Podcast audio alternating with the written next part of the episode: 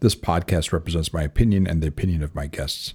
This is not medical advice, and I am not establishing a patient physician relationship with any listener. The content here should not be taken as medical advice. The content here is for informational purposes only. And because each patient is so unique, please consult your healthcare professional for any medical questions you may have.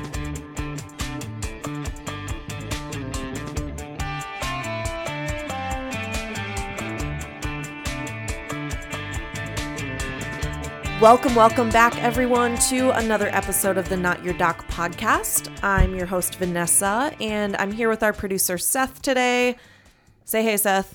Hello, everybody. Hey. Um, and of course, Mr. Not Your Doc himself, Dr. Charles Tadros. Hi, everybody. Yeah.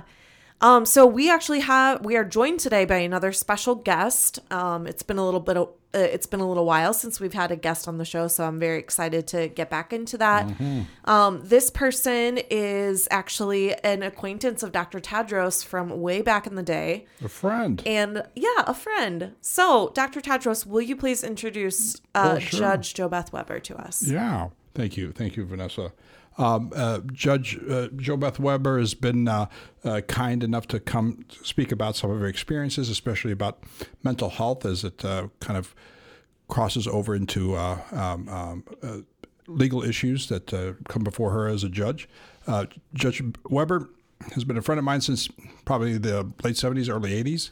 Uh, she serves as the resident circuit judge in Jefferson County since 2012, and I'm sure she'll correct me if I'm wrong about any of my, my dates and stuff like that. She currently presides over a criminal criminal docket. We'll understand what a docket means in the juvenile delinquency docket and the Wayne County and Jefferson County. These are in Southern Illinois drug courts uh, before she came uh, to the was elevated to the bench, Judge uh, Weber clerked for for this is all the this is all the pedigree that's important for uh, uh, where where people trained.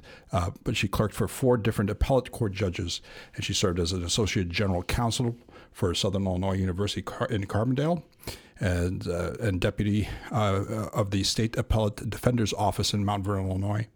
Um, there's a bunch of other things that uh, are important, but I'm going to get down to um, uh, the Illinois Supreme Court uh, had appointed uh, Judge, and I'm not sure if this is still active, Judge Weber as one of five judges to chair the Illinois Mental Health Task Force. Uh, so she is. She also because her kindness extends forever.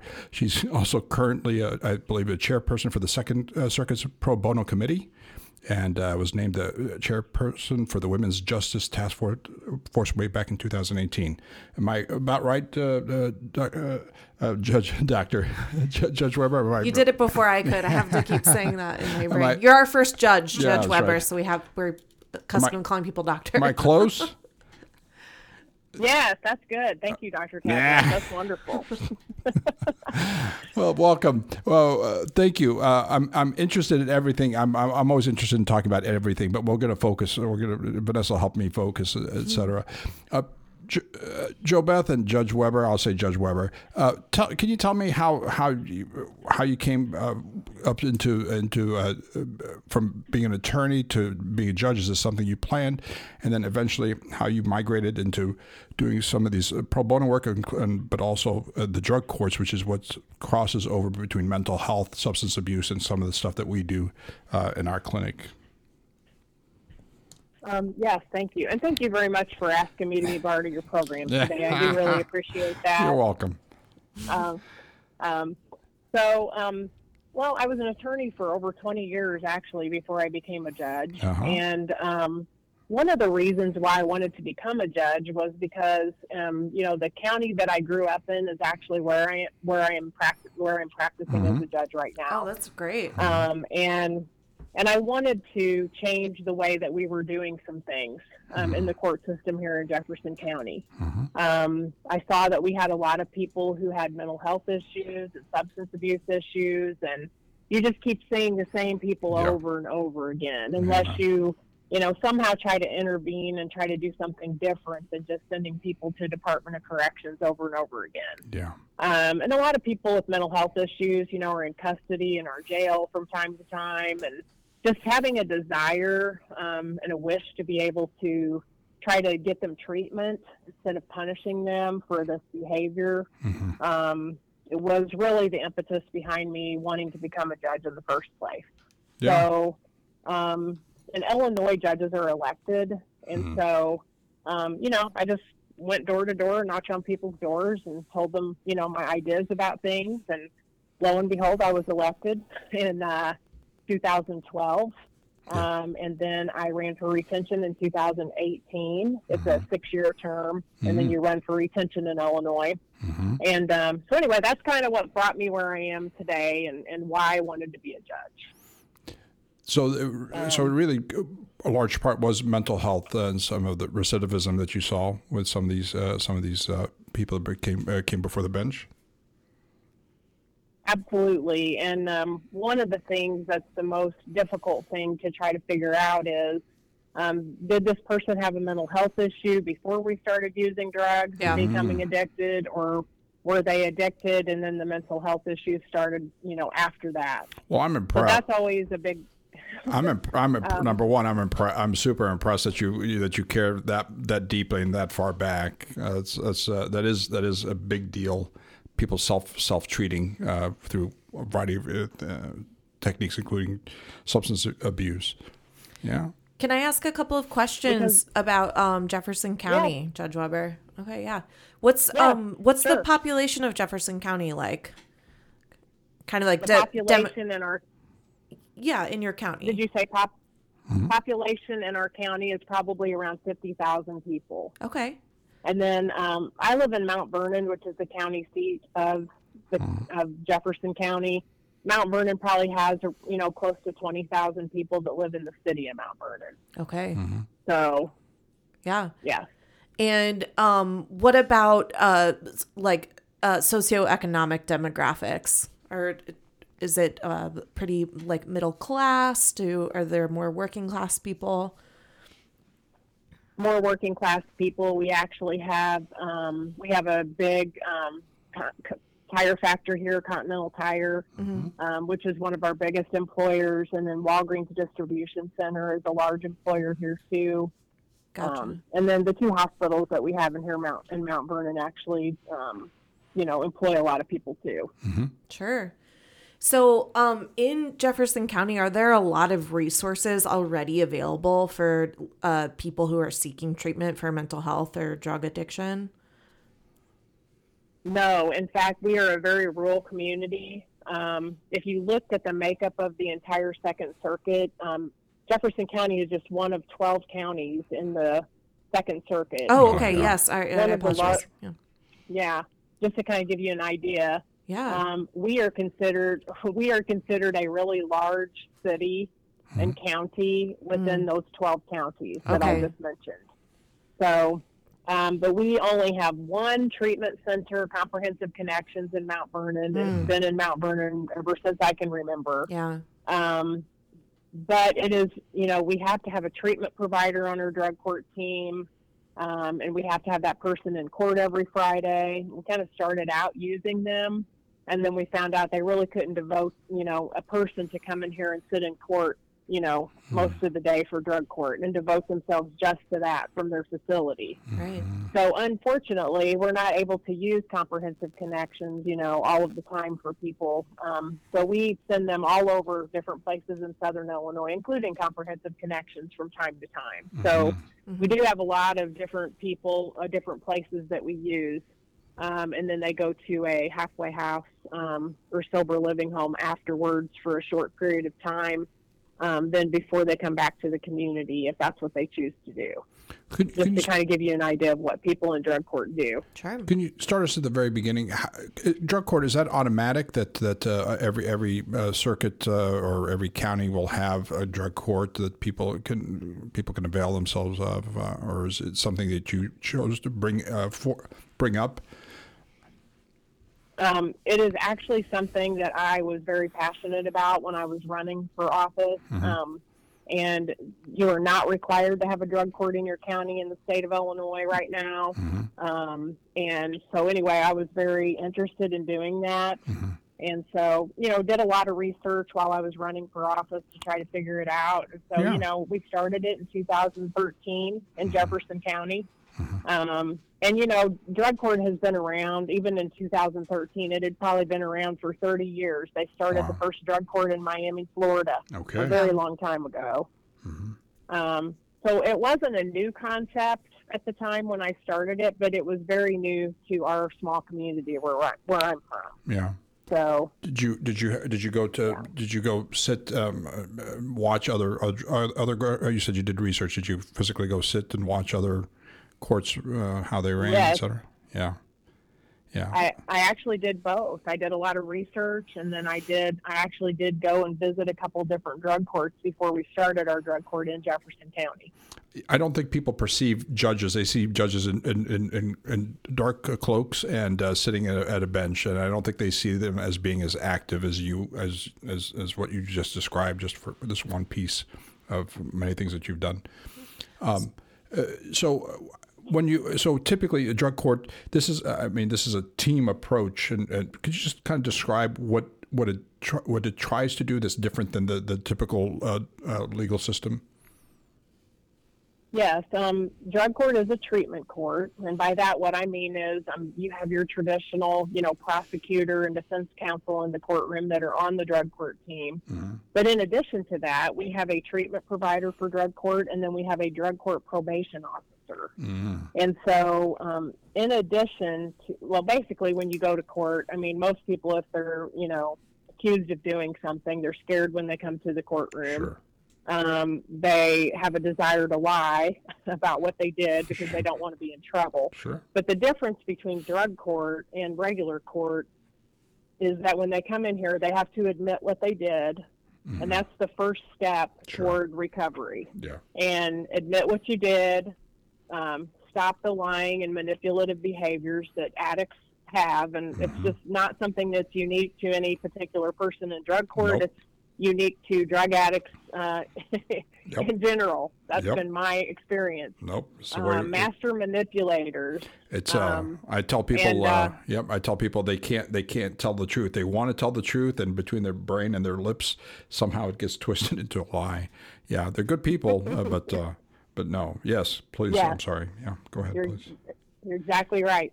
So, um, when I first started drug court, um, that's who we had on the drug court team prosecutor, defense counsel, treatment provider, probation, and the judge.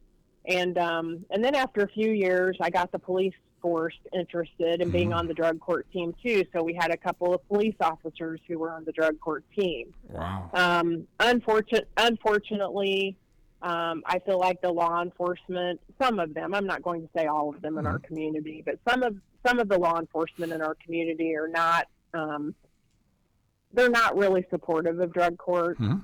and so because of that, it's changed the makeup of our drug court team, and we no longer have um, police officers on our drug court Mhm. team. I would love to have some police officers on our drug court team hmm but there seems to be a disconnect between the training that we receive, which means that you know people can relapse and recover, and Sure. we don't just kick them out the first time they relapse. Right.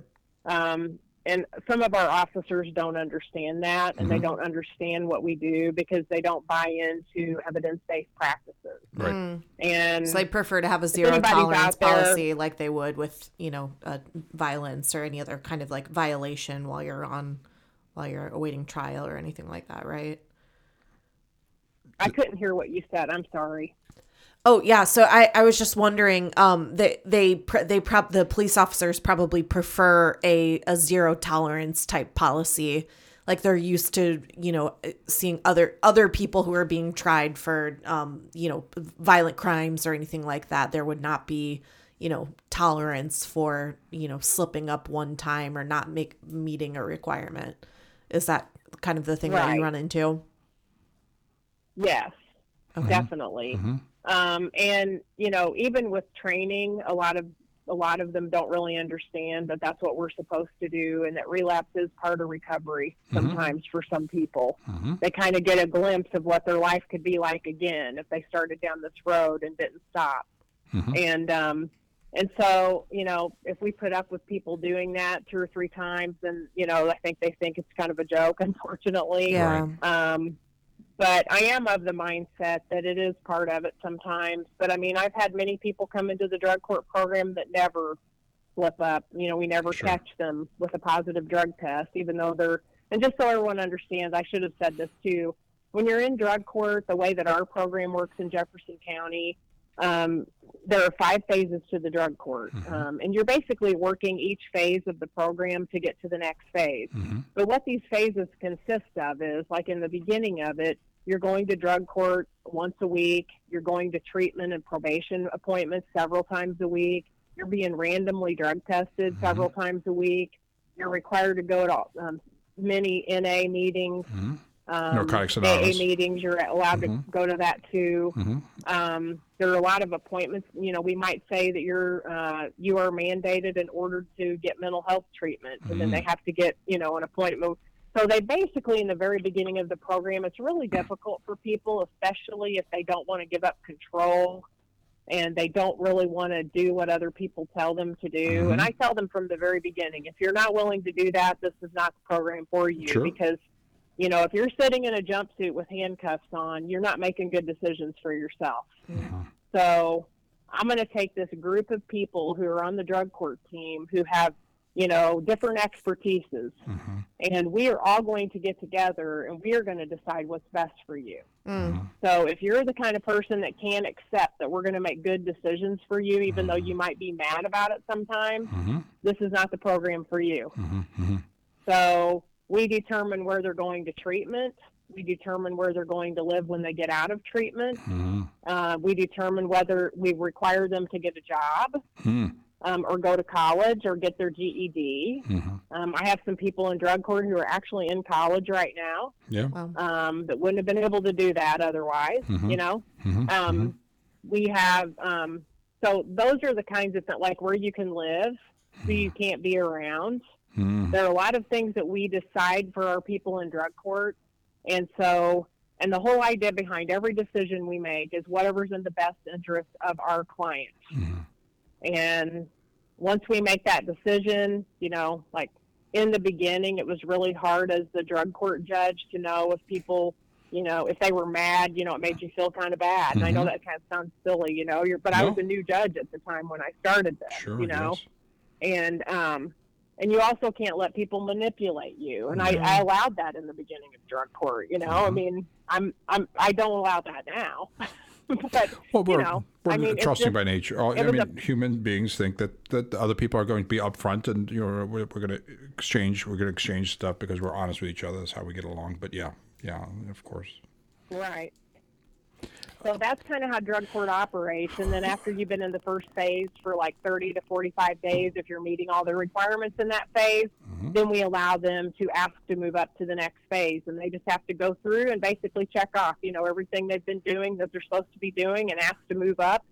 And then the drug court team votes um, in private on whether or not they will be allowed to move up. And then they, you know, typically get to move up to the next phase because they know they're meeting the requirements and that's why they're asking. Mm. And then at the end of the at the end of the five, and just so you know how it works over time, Mhm. like you know, phase one you're going every week, phase two you're coming every two weeks, phase three you're coming every three weeks. It's like your Mhm. steps, you everything you do is stepped down, and it's not as much as it was in the previous phase Right, because we're kind of trying to teach you how to live on your own Right. In this world when you get out of drug court.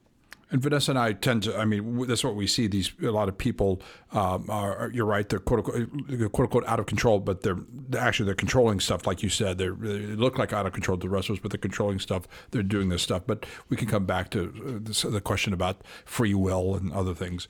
Um, uh, not everybody that comes that, that has a drug problem uh, uh, comes is eligible for drug court, correct? I mean, not just because they flunk out uh, from from these five phases, but some people never are not are not are. You, They you have to not- apply. yeah. Is that correct? That is correct, and it usually comes through the public defender's office Oh. because they have, you know, most contact with Mm-hmm. that person. Right. Um, some of the some of the referrals can come from the state's attorney's office. It can come from the judge. Mm-hmm. Um, the referral can come from anyone, even anyone in the community, Community. actually, if Wow. they would come forward and ask. But just so you know, just everyone that's referred doesn't get accepted. Gotcha. They have to meet certain cri- They have to meet certain criteria. They have to be what we consider high risk and high need. Mhm. Um, this is these are people these are people who cannot hold a job. They cannot keep from going for a day without using drugs, Mhm. and it's just totally wrecked their entire life. Mhm. Um, most of most of our people have a long history in the criminal justice system. We don't usually take people who are just who are just getting started using drugs and getting in trouble. There are other programs for that. Okay, Okay. We gotcha. TASC, which is Treatment Alternatives for Safer Communities in Illinois. It's called TASC Mm-hmm. um, for first time offenders that get in trouble for things like that. Got it. Um, we take people who have a long history. We typically take people who are older. I sound like a liar today because I just accepted an 18 year old in drug court who had a really long history in Yeah. juvenile court. Wow. Yeah. Yeah. Um, yeah, so they just have to meet some objective criteria that we have, and if they meet the criteria and they have the right attitude to let us lead them along down the path, you know, to recovery, then we do accept them into drug court. And I and I think that too, you know, when I was talking about the officers earlier, Mhm. I think that's also a source of contention Mhm. um, with that group of people because they don't understand if they meet the criteria, we are supposed to accept them, whether they like it or not. Right. You know? Ah, yeah. so. Gotcha.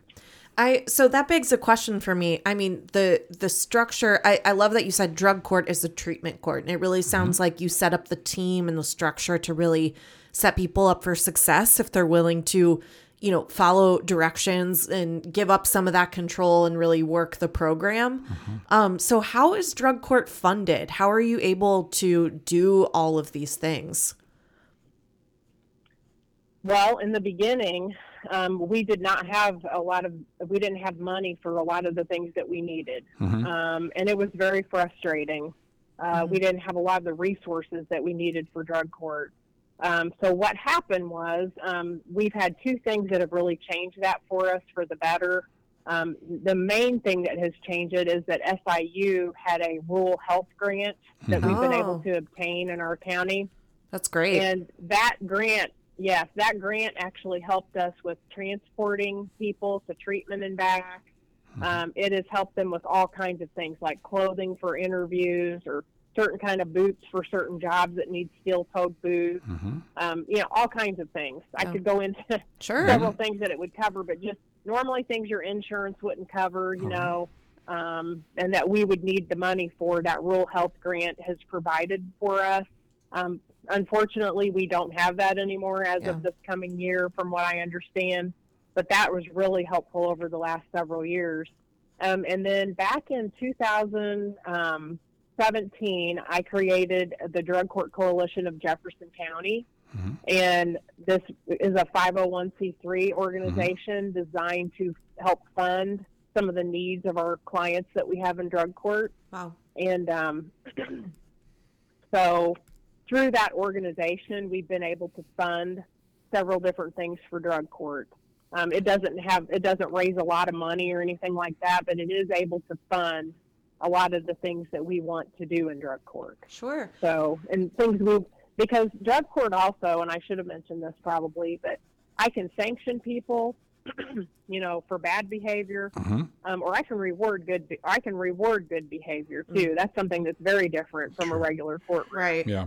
Which sounds kind of, which might sound silly to the public, you know, that but this, this is what the evidence shows works Works, with people who are addicts.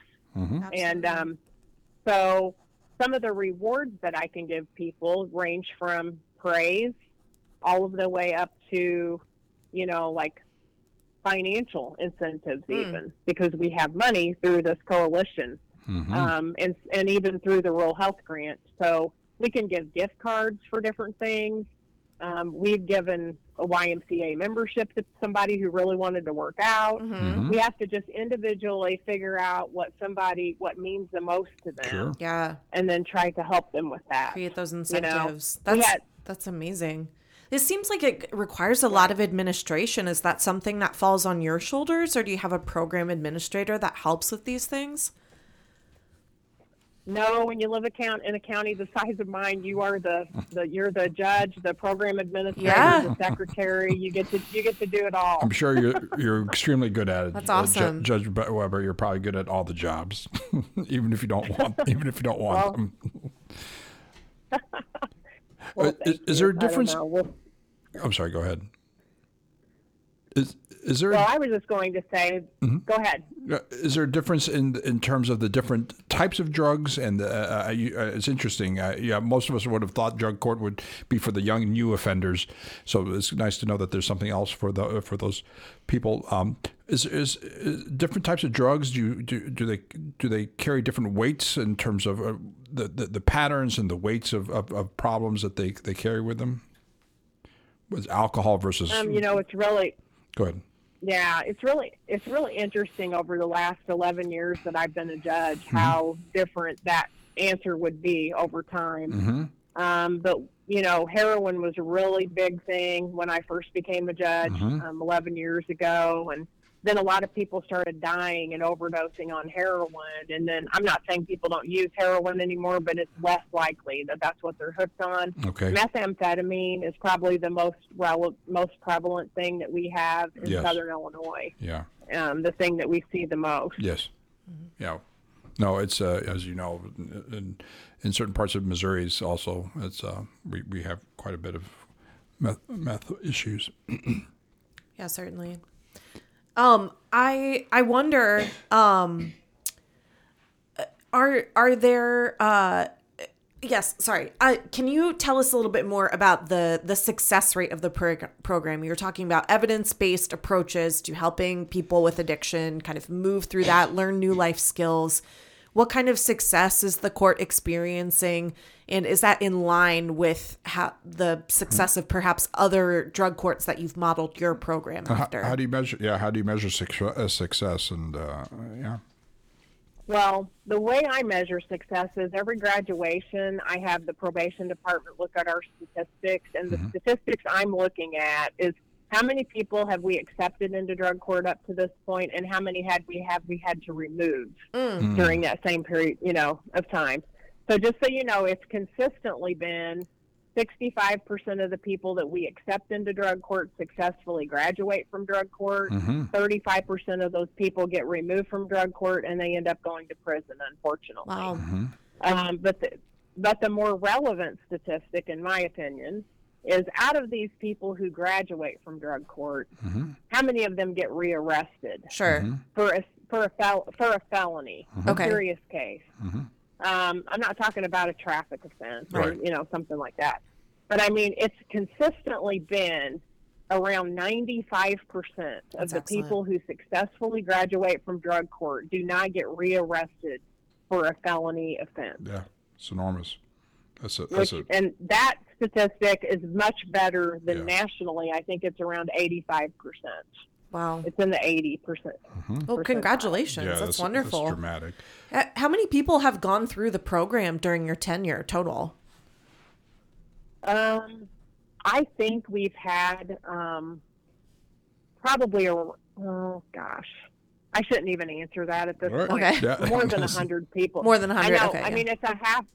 Yeah, it's more than a hundred. Yeah. I mean, it's a half day docket, and that doesn't sound like very many people. But just so you know, they're in here originally for 30 months. Is how long they're in drug court. I was gonna say, changed yeah. in, about about a year ago, and it's 24 months now. So Wow. just so you know, they were in here for two and a half years. You know, Yeah. Yeah, that's a, once they get started. that's a big load. That's a big yeah. That's a long time to support someone through that is, you know, really high need and needs a lot of touches from specialists. That's really incredible.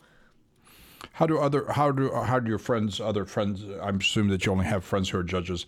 Uh, how do o- other judges who may not uh, or may not have a drug court uh, in their in their in their circuit? How do they respond, or how do they do you talk about it? Um, I think they feel like it's a lot of like hand holding and It is. kumbaya moments, you know. Um, and it and it and and I guess I guess it is kind of, you know. Sure. But um, but on the other hand, I don't get a lot of um, job satisfaction from sending people to prison No, and no, having them yeah. get out and start using drugs again and Right. going right back to prison. I mean, that doesn't make any sense to me. Right. So I get a lot of pleasure and I give a lot of job satisfaction out of helping someone get through this and then seeing them out in the community taking care of their kids, being Mhm. good moms, being good dads, being good sons and daughters, being good people in the community who are actually volunteering and helping other people through recovery. That's Yes. incredible. And, you know, we're not just affecting like this generation of Right. people. Right. We're Exactly. affecting every generation that comes after That's them, right. you know. Yeah. I mean, So to me, it's like makes the most sense as far as trying to change people's behavior and make them productive citizens in your community Right. that you know can be proud of their their lives.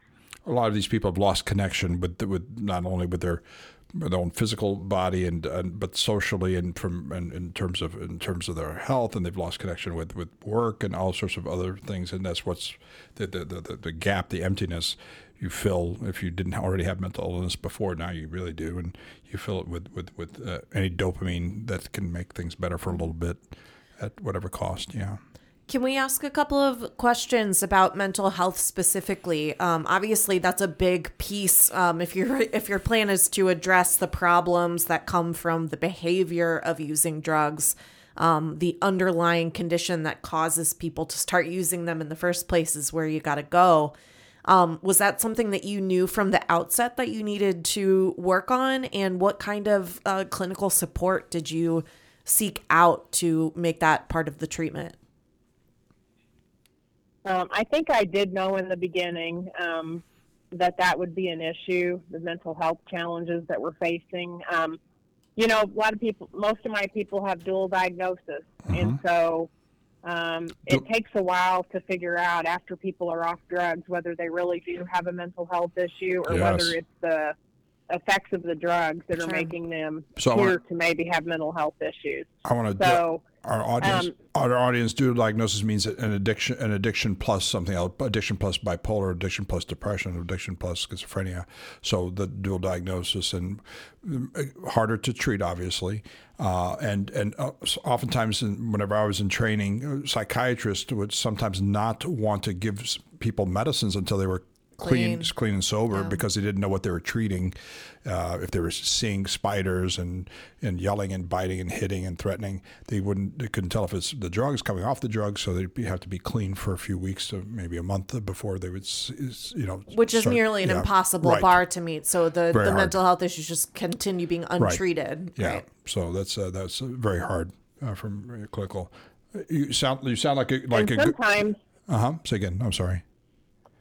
I was just going to say, and sometimes, you know, people are in drug court for quite some time before we say, oh, you know, this person needs some mental health treatment. Yes. Because, Mm-hmm. like you said, we're wearing off of the drugs and trying to figure out Yes. what it is here that this person actually needs. Mm-hmm. We try to assess them and figure out everything they need, Yeah. You know, and Do you have a clinician? them. um, I mean, you have somebody. You have somebody. Um, you said that somebody from kind of a uh, kind of uh, rehab rehabilitation background, but do you have clinicians, social work, uh, social workers, or mental health professionals, or psychiatrists, physicians. You have somebody that comes to court or is uh, accessible to the court. Uh, um, I know there's a lot of barriers to mental getting Yes. mental health. Yeah. Right. I actually have a substance abuse counselor Mm-hmm. um, that comes to court every time we have court for drug Right. court. Um, and if we have someone that has needs more serious mental health treatment, we always have them get it, obtain an evaluation. We help them make the appointment for that. Wow. And then based on that evaluation, whatever that evaluator, basically psychiatrist most of the time, Mhm. whatever the recommendations are, then is what we what they're required to follow Mhm. while they're in drug court. Yeah. And are those patients um, getting those evaluations and obtaining care through their own insurance or through Medicaid, or is that something that the court has to fund as well? Well, it depends on, um, you know, a lot of these people are just getting a job for the first time in many years. Yeah. Right. And um, Right. a lot of these jobs are not the best jobs that provide insurance. So Mhm. most Right. of the time, it is through medic. It is through Medicaid Yeah. that um, they're having these things paid. So you know, not everything's covered through Medicaid. Right. So then that's a barrier too and Yes. an issue. Yeah. Um, so, m- m- but the court system doesn't pay for that. It's, Right. We always make sure they have insurance of some kind as soon as they get in drug court, and our probation officer and treatment provider do the intakes for everyone, and they make sure they connect them immediately because we're looking for you know an inpatient treatment program for them to go to, and they can't go unless they have some kind of insurance. Yeah. So. Did you send them out of state sometimes, or just different parts of the state? Um, we have to keep them in the state of Illinois Gotcha. um, while they're on drug court because they're on probation, and you, you're not allowed to leave the Oh, state of yes. Illinois when you're on probation I unless you have, you know, specific permission and a court order on you that says that you can leave. Gotcha. Yeah. How was the pandemic? Uh, people difficult to to, to, to, to, to achieve mental health uh, vi- uh, visits and new patient uh, starts and visits kind of went to the wayside, and, and people went to virtual. Uh, medical care, both for talk therapy and also for medication management. How did the the pandemic uh, for the last three years? How did that affect drug courts or mental health treatments for your for your uh, Uh, clients? Your it's it's been it's been pretty awful.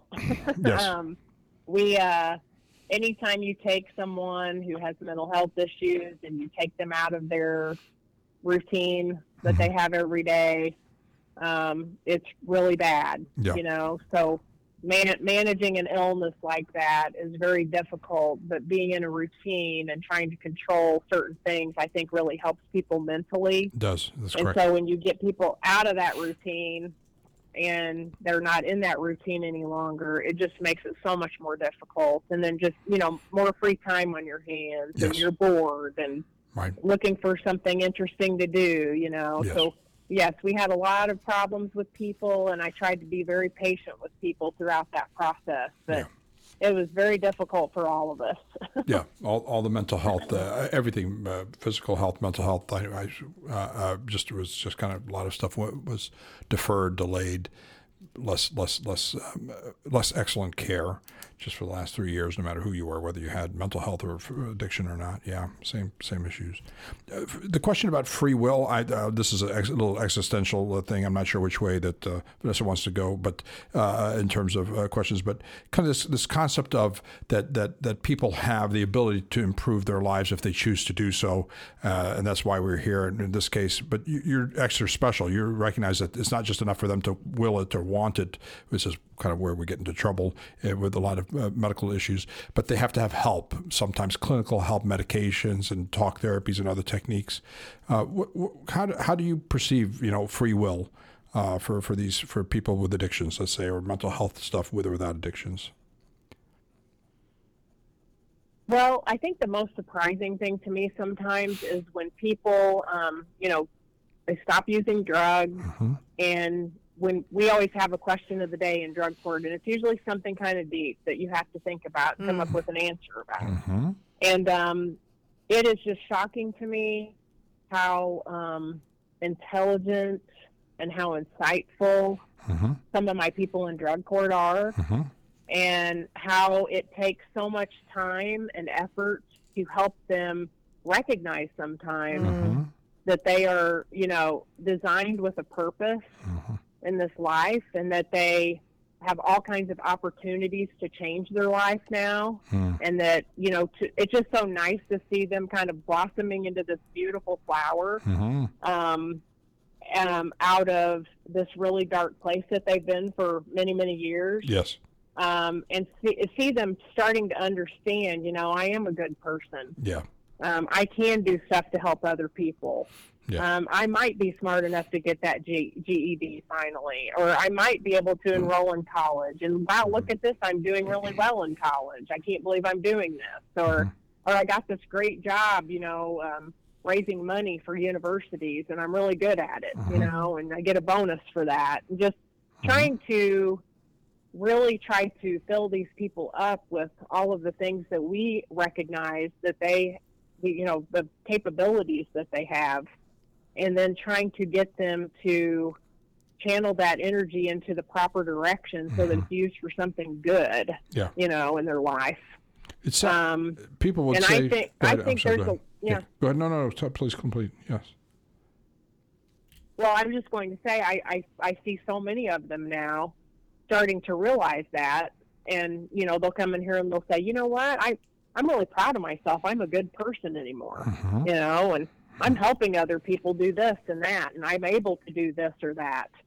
And I think that you know by having all the the drug court team present, and then having the treatment pri- provider and the probation officer, and hearing good things from the prosecutor sometimes Mhm. even, Mhm. um, and the and the judge and the public defender Mhm. starts filling people up with good good things about them, and they start believing, you know, I am good and I can do better, and you know, and that's that's what they need. A lot of these people that I have in court have never had that in their entire Yes. life. They've never had someone tell them you're smart Yep. or you're capable, um, right. or you know, they've never. Now, some of them do have a decent uh, support system, but most of them don't. Mhm.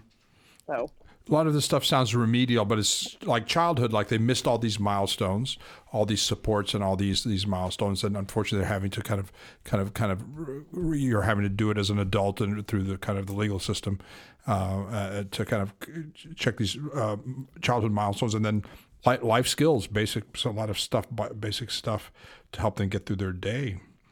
Yeah, it's amazing. I hear so much uh, just compassion in the way that you talk about people, uh, Judge Weber, and it's it's it's beautiful and delightful to hear that. It's also not what I expected to hear from a judge. I think when people think of a judge, we think of someone who is who's tasked with you know, passing judgment literally and punishing people for doing things, whether they are mistakes or whether they're born out of addiction or trauma or, you know, anything else that might explain people's behavior.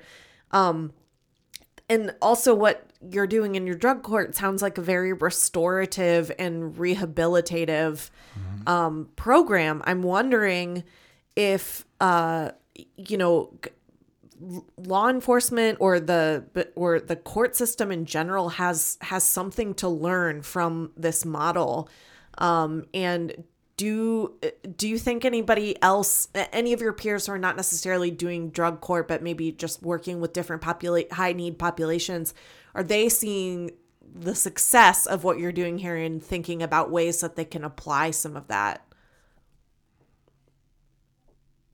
I think you're either going to be compassionate about this or you're not. Mm. Um, and if you're if you're not, then you're not going to have a drug court or a mental health court or any of these courts in your county. Sure. And I don't know that there's any amount of talking to people. Um, we actually had a drug court in every county in our circuit until recently. And you know, some of the judge, and it's up to the resident circuit judge in your county whether you're going to have the court or not. That's my position in my county. okay Um, and the the drug courts were for a while they were mandatory for the state of Illinois, and then they dropped that. And then once they dropped it, we had I think three counties that dropped drug court in in the Second Circuit, and it was up to the resident circuit judge whether they did that. Okay. Um, and there were several different, you know, judges um, on an email that, you know, put out our statistics and all of the reasons why we thought that was a mistake for them to do that. Mhm. Um, and they went ahead and did it anyway. What were So, what were those you know, judges' think- reasons for wanting to eliminate that program? Just to to divert the funds back to law enforcement and No, I, I don't think it's that. I think it's more just, um, you know, you only have so much time in the day to do so Mm. much work. And I think some of the people feel like that we're devoting a lot of resources for not very many people. yeah, Yeah. and they feel like the resources should be utilized for everyone rather than just these you know few people that we have in drug court but you know when you think like that you're really missing the bigger picture here of, Yeah. You know the gener- the generational you know it's it's Right. not just their criminal case it is their juvenile abuse and neglect case because they have kids and they're not taking care of them and, yeah. and then it's we're talking about you know when their kids get older having juvenile delinquent cases i mean it just you know we're It, goes compounds and on, itself. but- yeah. It does. It multiplies. There's something So- there's there's something out there called uh, we we talk about genetics uh, in general, and then there's something called epigenetics. And Vanessa and I've done a little little podcast about this, but the concept this is the concept that not only may you may may you get some genes that cause problems, medical problems, physical, emotional problems, but there's epigenetic uh, changes, which includes everything from doing drugs to stress to trauma. uh, that uh, that also affects how your genes are turned on and off. And so, what I think was going to be we're going to see in, in, in the criminal uh, uh, criminology and, and sociology literature, as well as some of the genetics uh, in the next 20 years, is that we're going to see some of these effects that you say are intergenerational. We talk about transgenerational and intergenerational trauma that we can see as an epigenetic effect, and I think that's what we're going to uh, start seeing. And people are going to start touting that this is the reason why people can't get better or improve their, their situation in life, and sometimes uses as an explanation, sometimes uses as an excuse. But I think you're going to see see more of this uh, genetic and epigenetic information uh, out in society now, and so it'll be interesting to see. But but yeah, this is this, the work that you've done uh, without having physicians and other research PhD researchers and stuff like that do mm-hmm. is really is kind of is uh, is kind of mental health work. it's just part of the legal system. So it's, it's pretty yeah, incredible. Yeah. That that kind of brings me back to a, a question that came to me when you were talking about how people can get involved with how how they can participate mm-hmm. in drug court. So they can. You said they can be referred by mem- just anyone in the population. Does someone have to be charged with a crime in in order to participate in drug court, or could they literally be referred to this program just for rehabilitation in general? Um, no, they do have to have a felony offense. Okay. So it has to be a crime, you know, mm-hmm. that's a pretty serious offense. Mm-hmm. Um, most drug most drug charges are class three and four felonies in Illinois. Okay. Um, you know, just so you have an idea, class three felony, you can be in prison for two to five years, and if you're extended term eligible, eligible, I won't get into what that means, but that means you've had previous felonies mm-hmm. within so much of a period of time. Mm-hmm. But a class three felony, if you're in that extended range, could be up to 10 years. Wow. Mm-hmm. And then um, a class four felony is one to three years in the ordinary range, could be up to six years if you're in the extended range. So, wow. yeah. so that's mostly the people that we're dealing with. Uh-huh. But just like this morning, I did one. I did a class two felony that could be anywhere from three to 14 years in prison. Wow. So yeah. Um, we only take non-violent, non-sex offenders right. okay. into yeah. drug court. Yeah, I figured that you Just have so to you have some understand. restrictions. Yeah, you'd have to have some restrictions about violence, etc. Yeah, sure. amazing, amazing stuff. I don't think the average uh, average citizen knows that this is happening unless they're involved with it because of friends or family and stuff like that. I don't think people understand. I, know we're on this side of the river, we're on the Missouri side, but but I, am sure this is the same kind of the same uh, uh, skeleton that that, uh, that that that the outline for any any drug court is kind of what you've just outlined. Um, with variations, obviously, but that, uh, but, but yeah, the, res- the, the responsibility and uh, and and the, the team approach um, and, and, and some the stick and the carrot, a little bit of punitive uh, potential, but a lot of uh, carrot, a lot of mm-hmm. a lot of support. Absolutely. So, D- Judge Weber, as we and wrap I, here, where where do you think we're going? Where do you think you're going with this? Where do you think the drug court is headed? What what future do you see for the population that you serve, um, and also for this kind of structure for the courts? I see that. Um, I do think the state of Illinois um, is very supportive at this time of treatment courts, and I see the future being uh, more treatment courts and less, you know, of, of other kind of courts, mm-hmm. just because, you know, the the results are pretty astounding yeah. when you look at the statistics that I gave you earlier. Mm-hmm. Right. Um, and we are the people who see these people, you know, right. front and center, like at their worst time in their life. Yeah. And um, if we can intervene, you know, in those moments, I, I, had a guy today that I accepted into drug court. He's around 50 years old. Mm. And he um, has been in drug court for about two, uh, three months now, I guess. Um, and he's doing extremely well. He's in a different town right now, but we, we can see him, he can come to court by Zoom, so he doesn't okay. have to drive back and forth. Mm. Okay. And then we have someone monitoring him where he is. Yeah. So we know what's going on because we have a person monitoring and a probation officer over there. Um, and he told me today, he said, it's so sad that I didn't get to be part of this program 30 years ago. Mm. Yeah. Yes. Because this is exactly what I needed. Right. You know? It and. Is um, just to think about all those people, you know, that we've had missed opportunities with over the years yes. where we've not had something like this. And they've spent their he spent his whole life in prison. Wow. Yeah. His entire adult life, he's been in prison on drug charges. Yeah. Yeah.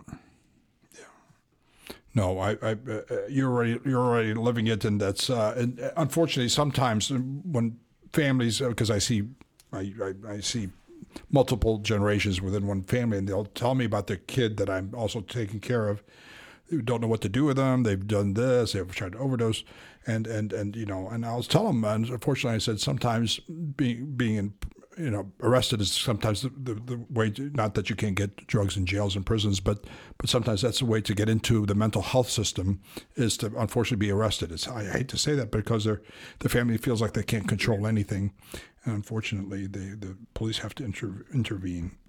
yeah. You know, it's interesting that you say that because almost every time I have a drug court graduation, Mm-hmm. um, I have tried to invite the officers who arrested Right. my people in drug court mm. because they they want to thank them. Yeah. Yeah. They always Wow. say, if I hadn't, if that hadn't happened, I would not be here today, and I wouldn't have been able to go through drug court. Yeah. You know, they appreciate it in hindsight. Yeah, it's very hard, like you said. Uh, whenever you're, you're, a young judge, it's it is it it's uh, you feel like you maybe do something wrong uh, because of how real the tears seem to be and the anger and the. Uh, but uh, but you're right. Unfortunately, they're, they're, I tell people their brain has been hijacked. It's like been with a parasite that's not going to let you do what you need to do to take care of yourself, your your now or your family or your future. And uh, that's when you intervene and you essentially take away some of the, a lot of their autonomy and say you're going to be here every week. You're going to have to do this. You have to do your drug screens. So you take away their autonomy so that they can hopefully kind of kind of hard hard reset back into some sort of um, a path that they can that's more healthful for themselves and for society. Well, thank you. Thanks, thank, thank You're you. welcome. Yeah, thanks, thank you. It's uh, what what eye-opening experience. I knew a little bit about it, but uh, that's why we needed to talk to you, since you're. you're so uh, I hope that you continue great success uh, in, in the Second Circuit and uh, in Southern Illinois and Continued retention. yeah, yeah, and uh, hopefully everything that you do kind of uh, rubs off on other other uh, other uh, counties and other uh, circuits. I think um, you've Thank been you a very very yeah you've been a very unique guest for us, uh, Judge Weber. Um, obviously, we like to have a lot of people here who are advocates for people in need, um, and it's amazing to have somebody on the law enforcement side of things express that as well. Um, and it ju- it just it it creates a hopeful feeling for where things are headed in the future. So thank you so much for joining us today. You're welcome, and thank you so much for having me. I really appreciated it, and I enjoyed this today. Thank you. Yeah, thank you. Wonderful. All right. So, uh, thanks so much, uh, Judge Jo Beth Weber, for joining us today. Uh, as always, we love your guys' feedback and response from our show. Uh, you can reach out to us, send us a message, your feedback questions to the not your doc, or sorry, not your doc pod at gmail.com. Uh, you could check us out on Spotify, YouTube, Facebook. Um, and we also are at our website, notyourdoc.com, where you can check out all of the different episodes that we've done, interviews with people, as well as Dr. Tadros's original blog, Not Your Doc. We'll see you again next time. Thanks so much, Seth. Thanks, Dr. Tadros. I'm Vanessa. We'll see you later.